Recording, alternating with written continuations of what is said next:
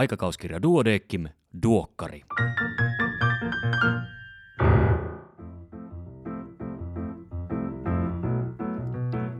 Tämä on numero 9 vuonna 2020.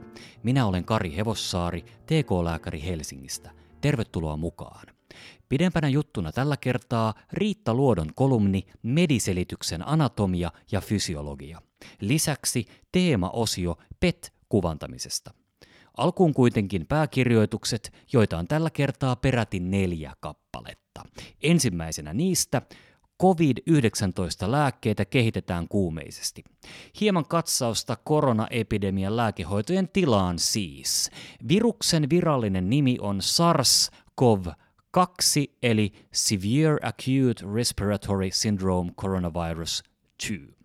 Perimältään se on sukua 2000-luvun alussa esiintyneelle SARS-virukselle sekä kymmenkunta vuotta myöhemmin tunnistetulle MERS-virukselle. MERS siis lyhenne sanoista Middle East Respiratory Syndrome. Edellä mainittuihin viruksiin kehitettiin lääkkeitä, mutta mutta epidemiat laantuivat ennen kuin lääkkeitä saatiin kliiniseen käyttöön. Näin ollen tämänkertaisen koronaviruksen kanssa suurin kiinnostus on kohdistunut jo käytössä oleviin, mutta muihin käyttöaiheisiin tutkittuihin lääkkeisiin. Termi tälle on repurposing, repurposing. Näin vältyttäisiin laajoilta turvallisuustutkimuksilta, kunhan vain löytyisi olemassa oleva lääke, joka on todettu turvalliseksi ja joka tehoaa osoitetusti COVID-19-tautiin. Tutkimuksen kohteena olevat lääkeaineet pyrkivät vaikuttamaan viruksen kykyyn tunkeutua soluun, estämään viruksen perimän replikaatiota ja virusten muodostumista sekä hillitsemään viruksen aiheuttamaa sytokiinimyrskyä. Lehdestä löytyy tarkemmin tietoa eri lääkkeistä ja niihin kohdistuneista tutkimuksista. Tiivistän olennaisen seuraavasti. Yhtään lääkehoitoa ei ole vielä luotettavasti todettu niin tehokkaaksi, että sitä voitaisiin käyttää potilaiden hoitoon tutkimusten ulkopuolella. Tutkiminen on välttämätöntä, jotta näyttöä hyödyistä ja haitoista saadaan koottua päätelmiä varten. Myös COVID-19-potilailla on oikeus tutkitusti tehokkaaseen ja turvalliseen hoitoon, sillä pitkäänkin käytössä olleilla lääkkeillä, kuten klorokiinilla, voi olla vaikeita haittavaikutuksia. Ihannetapauksessa saisimme käyttöön lääkkeitä, jotka olisivat tehokkaita jo tämän koronavirusepidemian aikana. Toinen pääkirjoitus käsittelee elinsiirtoja otsikolla Enemmän elinsiirtoja verenkierron pysähtymisen jälkeisillä elinluovutuksilla. Kolmannessa keskustellaan lottovoittajien tulevista hankinnoista ja se on otsikoitu 3, 7, 10 Teslaa. Ei. Magneettikuvauksesta siinä kuitenkin on kyse. Sairaaloissa rutiinimaisesti käytettävissä kuvauslaitteissa on tehoa 1,5 tai 3 Teslaa. Äskettäin hyväksyttiin kliiniseen käyttöön ensimmäinen kaupallinen 7 Teslan laite.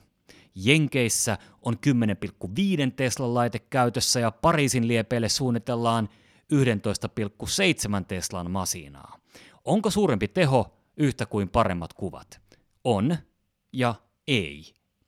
Lisääntynyt teho lisää mahdollisuuksia, mutta tuo mukanaan myös konkreettisia haittoja, kuten laitteiston suuren koon ja kudosten lämpenemisen. Toisaalta Megalaitteiden haasteiden ratkomiseen käytettyjä sovelluksia voidaan soveltaa tehostamaan rutiinikäytössä olevien laitteiden toimintaa.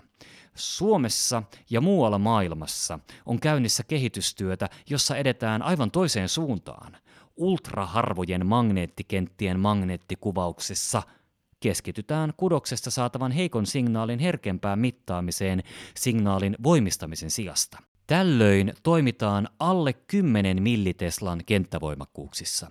Tästä saattaa olla etua, kun elimistöön asennettavat laitteet ja varaosat lisääntyvät. Magneettikuvaus siis kehittyy moneen suuntaan samanaikaisesti. Neljäs pääkirjoitus on nimeltään Miksi lapsiveden erytropoietiinipitoisuus suurenee sikiön hapenpuutteen yhteydessä?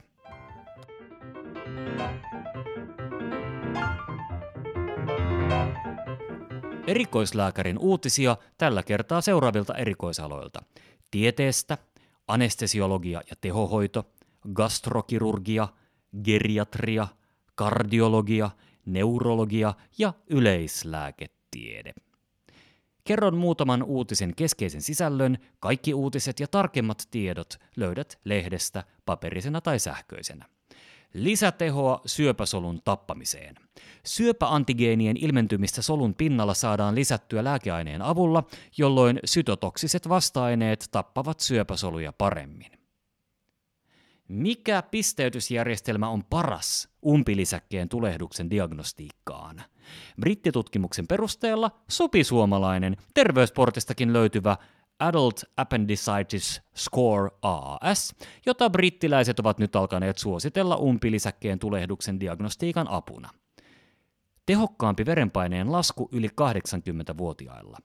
Verenpaineen tehokas lasku vähensi kardiovaskulaaritapahtumia ja kuolemia myös yli 80-vuotiailla, eikä lisännyt kaatumisia tai kaatumispelkoa. Näin siis suuren satunnaistetun yhdysvaltalaistutkimuksen mukaan. Alkoholin käytön vähentäminen suojaa eteisvärinältä.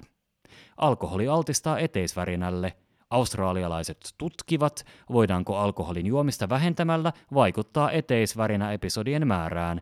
Kuuden kuukauden seurannan perusteella kyllä.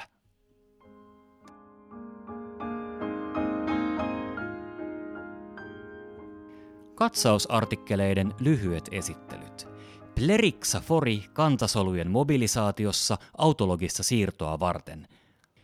Nyt täytyy sanoa, että minun täytyy lukea tämä otsikko muutamaan kertaan ennen kuin ymmärsin sen. Katsotaanpas. Autologista kantasolusiirtoa eli potilaalta itseltään kerättyjen kantasolujen siirtoa käytetään etenkin multippelin myelooman hoidossa – Plerixaforia on annettu Euroopassa noin 10 vuoden ajan potilaille, joiden siirteen kerääminen on muutoin vaikeaa. Hm. Mitokondrioiden toimintahäiriö aineenvaihduntasairauksissa tulevatko B3-vitamiinit aikanaan avuksi? Aineenvaihduntasairauksiin liittyy mitokondrioiden toiminnan määrän ja rakenteen haitallisia muutoksia. B3-vitamiinit ovat lupaavia mitokondriohoidon työkaluja, kokonaisvaikutukset ihmisiin ovat kuitenkin vielä epäselvät. PFAPA-jaksokuume on lapsen tavallisin kuumeoireyhtymä. Esiintyvyys pohjoismaisissa aineistoissa on noin 2 per 10 000 lasta ennen viiden vuoden ikää. Diagnostisista kriteereistä tärkeimmät ovat säännöllisesti toistuvat kuumeet ja moitteeton vointi kuumejaksojen välillä. Kuumeen syytä ei tunneta, mutta nielurisojen poisto lopettaa tehokkaasti kuumejaksot riippumatta nieluoireiden esiintymisestä. Mukana on myös alkuperäistutkimus, Perinnöllinen sairastumisalttius kiinnostaa kansalaisia. Tuloksista sen verran, että kansalaiset suhtautuvat genomitiedon keräämiseen ja käyttöön myönteisesti ja haluaisivat tietää terveydentilaansa mahdollisesti vaikuttavista perinnöllisistä alttiuksista. Erityisesti naiset olisivat valmiita tekemään saamansa tiedon perusteella myös elintapamuutoksia. Tämänkertaisella numerolla on teema, joka on PET-kuvantaminen. Positroni-emissiotomografia, PET, on lääketieteen uusimpia kliiniseen rutiinikäyttöön tulleita kuvantamismenetelmiä. Vuosituhannen vaihteessa kehitetyt yhdistelmäkamerat ovat tehneet läpimurron kaikkialla maailmassa. Ylivoimaisesti yleisin PET-tutkimuksen käyttöalue on syövän kuvantaminen, joka muodostaa noin 90 prosenttia kaikista PET-tutkimuksista Suomessa. Suomessa jokaisessa yliopistosairaalassa sekä suurimmissa keskussairaaloissa on PET-kamera kliinisessä rutiinikäytössä yhteensä 16 kameraa. Näistä vain yksi on PET MK-kamera ja muut PET TT-laitteita. Näiden kiinteästi asennettujen kameroiden lisäksi Suomessa kiertää PET-rekka, joka palvelee niitä sairaaloita, joissa ei ole omaa kameraa. PET-kuvantamisen tekninen pullonkaula on merkkiaineiden saatavuus. Positroni säteilevillä merkkiaineilla on lyhyt puolintumisaika kahdesta minuutista kahteen tuntiin, joten ne tulee tuottaa kuvantamisen läheisyydessä ja ajoittaa oikein. PET-kameran antama kuva ja kliininen merkitys riippuvat täysin merkkiaineesta. Teemassa käydään PET-kuvantamista laajalti läpi ja selitetäänpä vielä PET-kuvantamisen menetelmät yleistajuisesti.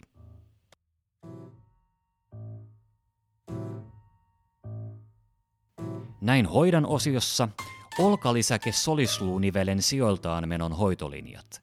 AC-nivelen sijoiltaan meno on melko yleinen solisluuvamma, joka tapahtuu tavallisimmin kaatumisen seurauksena. Diagnoosi tapahtuu kliinisen tutkimuksen ja röntgenkuvien perusteella. Hoito määräytyy potilaan vaatimustason ja vamman vakavuuden mukaan. Näin tutkin osiossa DXA-luuntiheysmittauksen tulkinta – Laadukkaasti tehty luuntiheysmittaus on pätevä menetelmä luun lujuuden arvioimiseen, ja WHOn osteoporoosin määritelmä perustuukin juuri DXA-mittaukseen. Lannerangan ja reisiluun yläosan kuvaus on luuntiheysmittauksen perustutkimus.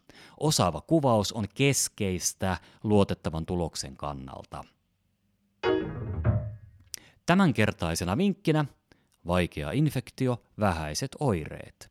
Tämänkertaisen ja kaikki muutkin viime vuosina julkaissut vinkit pystyt kuuntelemaan omina podcasteinaan tästä samasta podcast-feedistä, eli syötteestä, podcast-syötteestä.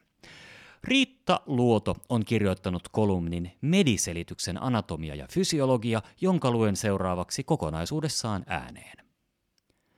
Ihmiskunnan pursi on joutunut myrskyn silmään, Pandemiatuuli riepottelee ja uhkaa koko laivan miehistöä ja naisistoa. Kehittyvää haaksirikkoa, haveria, ei voi välttää. Haveri vaatii selityksen, laivan kapteenin antaman meriselityksen. Merioikeuteen kuuluva meriselitys on arkikielessä kärsinyt inflaatiota, vaikka se on järeä dokumentti. Arkikielessä heikentynyt meriselitys on selittelyä tai sepittämistä ilman odotuksia siitä, että selitysten takana on todistettua näyttöä. Pandemian aikana ilmaan sakeanaan selityksistä, joita antavat kaikki halukkaat, oli heillä tarkempaa tietoa tai ei. Tavallisessakin arkityössä, joka tässä hetkessä tuntuu kaukaiselta, lääkärin työvälineenä on tapauskohtainen selitys.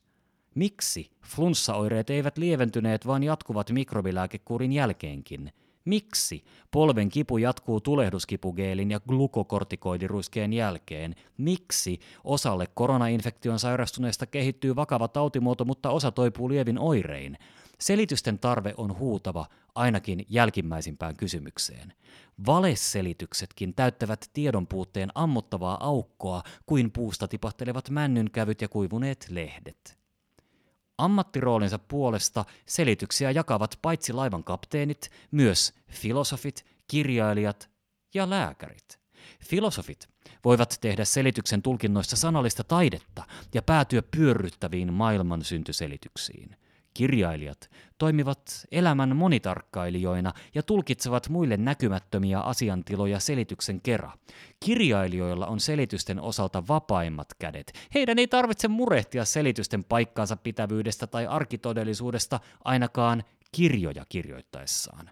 Kirjailijan kanootti kelluu selitysten meressä hitaasti ihmetellen. Lääkärit ovat ammattiselittäjinä monipuolisia. Selitysten ja selittämisen lisäksi lääkärit tarvitsevat ja tuottavat selvityksiä. Yhden V-kirjaimen lisäys tekee selityksestä salonkikelpoista, jotta sitä voidaan rahoittaa ja siihen voidaan käyttää työaikaa. Esiselvitys kuulostaa paremmalta kuin jälkiselvitys, joka muistuttaa likapyykin pesemistä. Selvityksen ja tutkimuksen välinen ero on selvä – Tutkimuksen logiikka poikkeaa arkijärkeilystä. Tämähän on helppoa. Mutta mitä eroa on selittämisellä, argumentoinnilla ja spekulaatiolla? Spekulatiivinen tulkinta on kielitoimiston sanakirjan mukaan laskelmoiva, järkeilyyn ja keinotteluun perustuva ajatusrakennelma. Argumentointi on perustelujen esittämistä ja todisteiden hakemista. Kaikkeen tähän lääkäri pystyy epäilemättä muutkin ammattiselittäjät. Lääkärillä on toisinaan selkeämmät askelmerkit kuin muilla selittäjäkollegoilla. Potilaan tarinankerronnasta tuotetaan lääketieteelliseen maailmaan sopiva tulkinta, eli diagnoosi.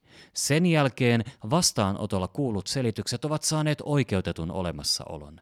Vaivalle on annettu lääketieteellinen selitys, ja niinpä hoitoprosessi nyt kähtää käyntiin kuin Tampereen ratikka, hoitosuositusten raiteilla. Lääketieteen maailmassa selittäminen perustuu mittaamiseen, syysuhteiden arviointiin ja selitysmallien tai teorioiden vertailuun. Syyn avulla selittäminen on tavoiteltavaa, kunhan syy jostain löytyy. Riskitekijöiden ja sekoittavien tekijöiden hetteikkö voi sumentaa selitystä etsivän lääkärin pään. Mutkat suoriksi päätelmiä on helppo tehdä ja markkinoida, vaikka taustalla olisi kuinka sotkuinen kausaaliverkko. Kaikkein jalointa, mutta myös vaikeinta on tulevaisuuteen suuntautuva selitys eli ennuste. Muilla tieteen aloilla, kuten historian tutkimuksessa, ilmiöt selitetään ainutkertaisina, osittain sattuman tuottamina. Tavoitteena on enemmänkin ymmärtää, miksi valtioiden välinen konflikti syntyi, kuin löytää tarkkoja paikkakoordinaatteja, minuutin tarkkoja aikatietoja tai DNA-jäänteitä. Selittäminen voi joskus muuttua vallankäytöksi ja pomottamiseksi. Lääketieteellinen hoitoprosessi, joka ei toteudu toivotusti, saatetaan pois selittää vetoamalla kiireeseen tai muihin tekosyihin. Ruotsin äh, bortförklaring sanasta Suomeen pesiytynyt poisselittäminen on puolustelua, jonka ei pitäisi kuulua lääkärin työkalupakkiin. Poisselittäminen ei vähennä potilaan harmistusta, jos selitys ei tyydytä. Päälle puhumisen ja poisselittämisen yhdistelmänä voi syntyä selityksen hallinnollinen muoto, pomottaminen. Termin miesselittäminen eli mansplaining kehittäneet naiset kokivat miehisen pomottamisen ja päsmäröinnin haastavaksi päälle puhumisen muodoksi, mitä se kieltämättä onkin. P-alkuisten selitysverbien sijaan mediselitys on lääkärin työkalupakin olennainen osa. Mediselitys sisältää havaittujen tosiasioiden ja tieteellisen näytön tulkintaa, ymmärrystä ja rohkaisevaa vastavuoroista puhetta. Mediselitystä toteuttavan lääkärin taitoihin kuuluu myös selityksen tauottamisen taito. Kaikkia ei voi, tarvitse eikä ehdi selittää. Selitysten aika on myöhemmin. Kuten pakinoitsija Ollin tarinan päähenkilö, mustapartainen mies, totesi. Ihmiset näyttävät tarvitsevan paljon sanoja ilmoittaakseen, etteivät tarvitse sanoja, vaan tekoja.